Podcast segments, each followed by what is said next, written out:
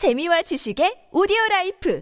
팟빵 한국사에서 3대 대첩이라고 하면 보통 살수대첩, 귀주대첩, 그리고 한산도 대첩을 뽑죠. 여기서 만약 4대까지 친다고 하면 청산리 대첩을 넣습니다. 한국 독립운동의 한 획을 그은 전투이며 한국 독립운동 전쟁에서 어떻게 보면 가장 열악한 상태에서 가장 확실한 결과를 냈던 물론 그 이후에도 큰 승리들이 있었지만 이 정도 대규모 전투의 승리는 처음이었던 전쟁이 바로 청산리 대첩입니다. 다들 뭐 들어는 보셨을 겁니다. 하지만 자세히는 모르시는 그 위대한 전투 한국인이라면 반드시 알아야 할 청산리 대첩 지금 시작합니다.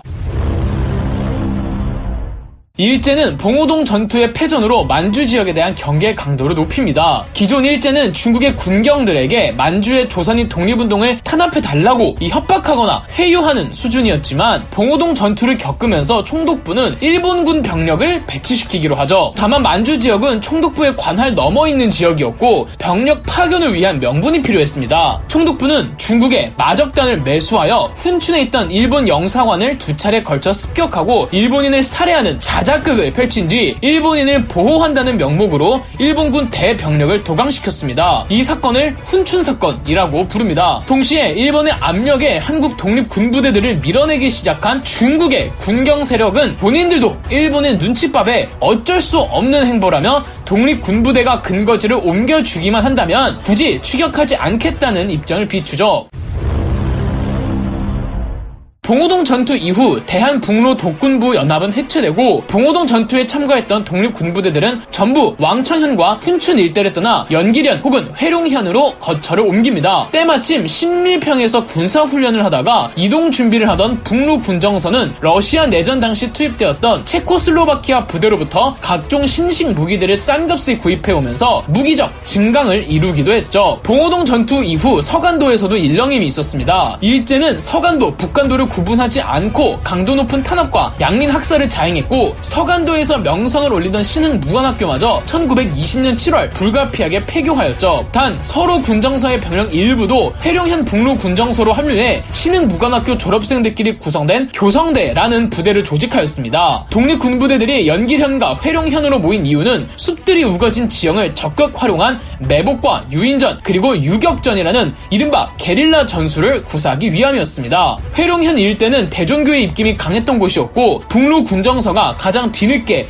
회룡현으로 이동했습니다. 따라서 홍범도의 대한 독립군 등 왕천현과 훈춘에서 넘어온 독립군부대들은 대종교의 산하단체 북루 군정서와 연합작전을 준비해야만 했습니다. 그러니 1920년 하반기에 만주 일대에 활동하던 거의 모든 독립군부대들이 북간도 연길현과 회룡현으로 모여들었으며 이후 전개될 전쟁은 사실상 당시 모든 독립군 부대들이 총연합하여 일제 정규군과 벌이는 대첩일 수 밖에 없었습니다. 일제 첩자들의 정보 기록에 의하면 당시 모였던 독립군 규모는 약 2,500명 정도였죠.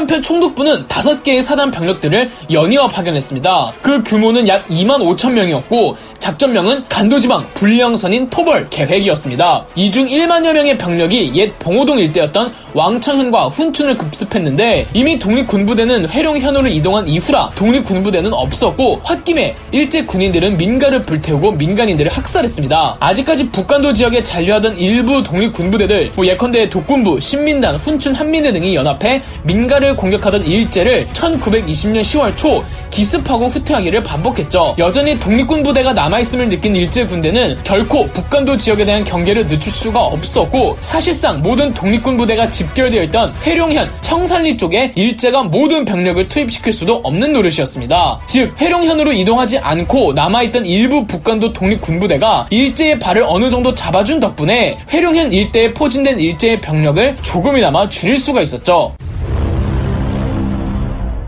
첩보들을 통해 회룡현 일대 독립군부대의 정체를 파악한 일제는 최대한 많은 병력을 동원해 토벌 작전을 감행했고 10월 21일 김좌진 장군과 이범석 장군이 이끄는 북루 군정서 250명이 백운평에서 일본군 추격대 90여 명을 매복하여 청산리 대첩에 서막을 올립니다. 일본군 본대가 들이닥치자 김좌진은 이범석에게 철수 명령을 내렸습니다. 거의 동시에 홍범도가 이끄는 독립군 연합부대는 완루구에서 일본군 대대본진을 공격해 4시간 장기간을 싸웠죠. 당시 짙은 안개 때문에 피하 식별이 힘든 상황이었습니다. 홍범도의 부대가 좌우로 일본군에게 포위되어 있었는데 안개와 지형을 이용해 몰래 군대를 빼자 좌우에 포진해 있던 일본군은 서로를 향해 총격을 퍼부었습니다. 다음날 22일 철수하던 북로 군정선은 천수평에 일제히 기병대가 있다는 현지 한인의 정보를 입수해 그들을 기습했습니다. 점차 일본군이 밀리는 상황에서 일본 측 예비대가 조금씩 투입되기 시작했고 김좌진은 북로 군정선을 이끌고 반격을 하며 조금씩 후퇴했습니다. 이 퇴로를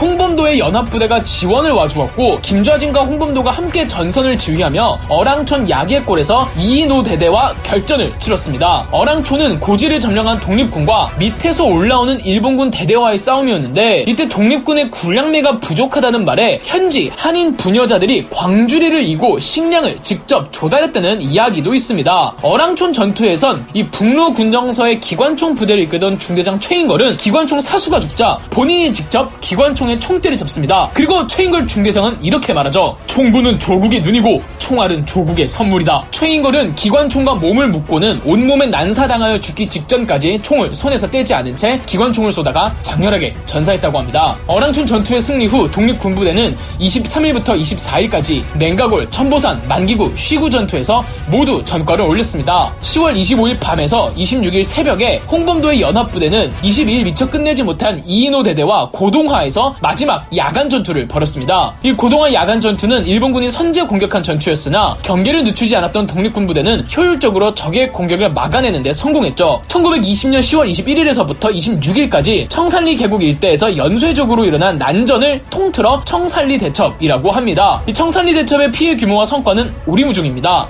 한국 측에서는 과장하고 있고 일본 측에서는 은폐하고 있는 것이 현실이거든요. 또한 국적을 불문하고 자료마다 학자들마다 참전했던 용사들마다 다 제각각이랍니다. 다만 청산리 대첩의 쾌거는 얼마나 많이 죽였는가에 있지 않습니다. 열악한 무기로 선진화되어 있던 일본 군인을 우리 힘으로만 포위를 풀어냈다는 점이 핵심입니다. 그 사이 독립군 부대가 보여준 적극적인 유격 전술과 대대적인 매복 작전의 활용 그리고 비전투 한인 민간인들의 목숨 건 지지가 있었고요. 봉오동 전투의 서륙전으로 준비한 일제의 길을 더 확실하게 꺾어버렸다는 점만은 누구도 부정할 수가 없습니다. 아울러 전쟁에서 보여준 독립군 연합부대의 합동 작전은 가히 눈부신 활약상이었습니다. 이 청산리 대첩은 독립군부대가 대대적인 공세를 취한 게 아니라 근거지를 이동하고 후퇴하는 과정에서 맞닥뜨린 일제와 벌인 전투였죠. 만약 독립군부대가 더 조직적이고 체계적인 준비하에 작정하고 일제와 싸웠더라면 또 다른 역사의 한 장이 채워졌을 것입니다. 보셨다시피 청산리 대첩은 독립전쟁 사상 가장 영광스러웠던 말 그대로 신화와 같은 전쟁이었습니다. 물론 청산리 대첩 이후 곧바로 독립이 되진 않았고 패전의 분노심에 일제는 만주에 대해 더 강경하게 나가긴 했지만 그러나 그 승리의 소식은 독립운동의 열을 짚었고 이후로도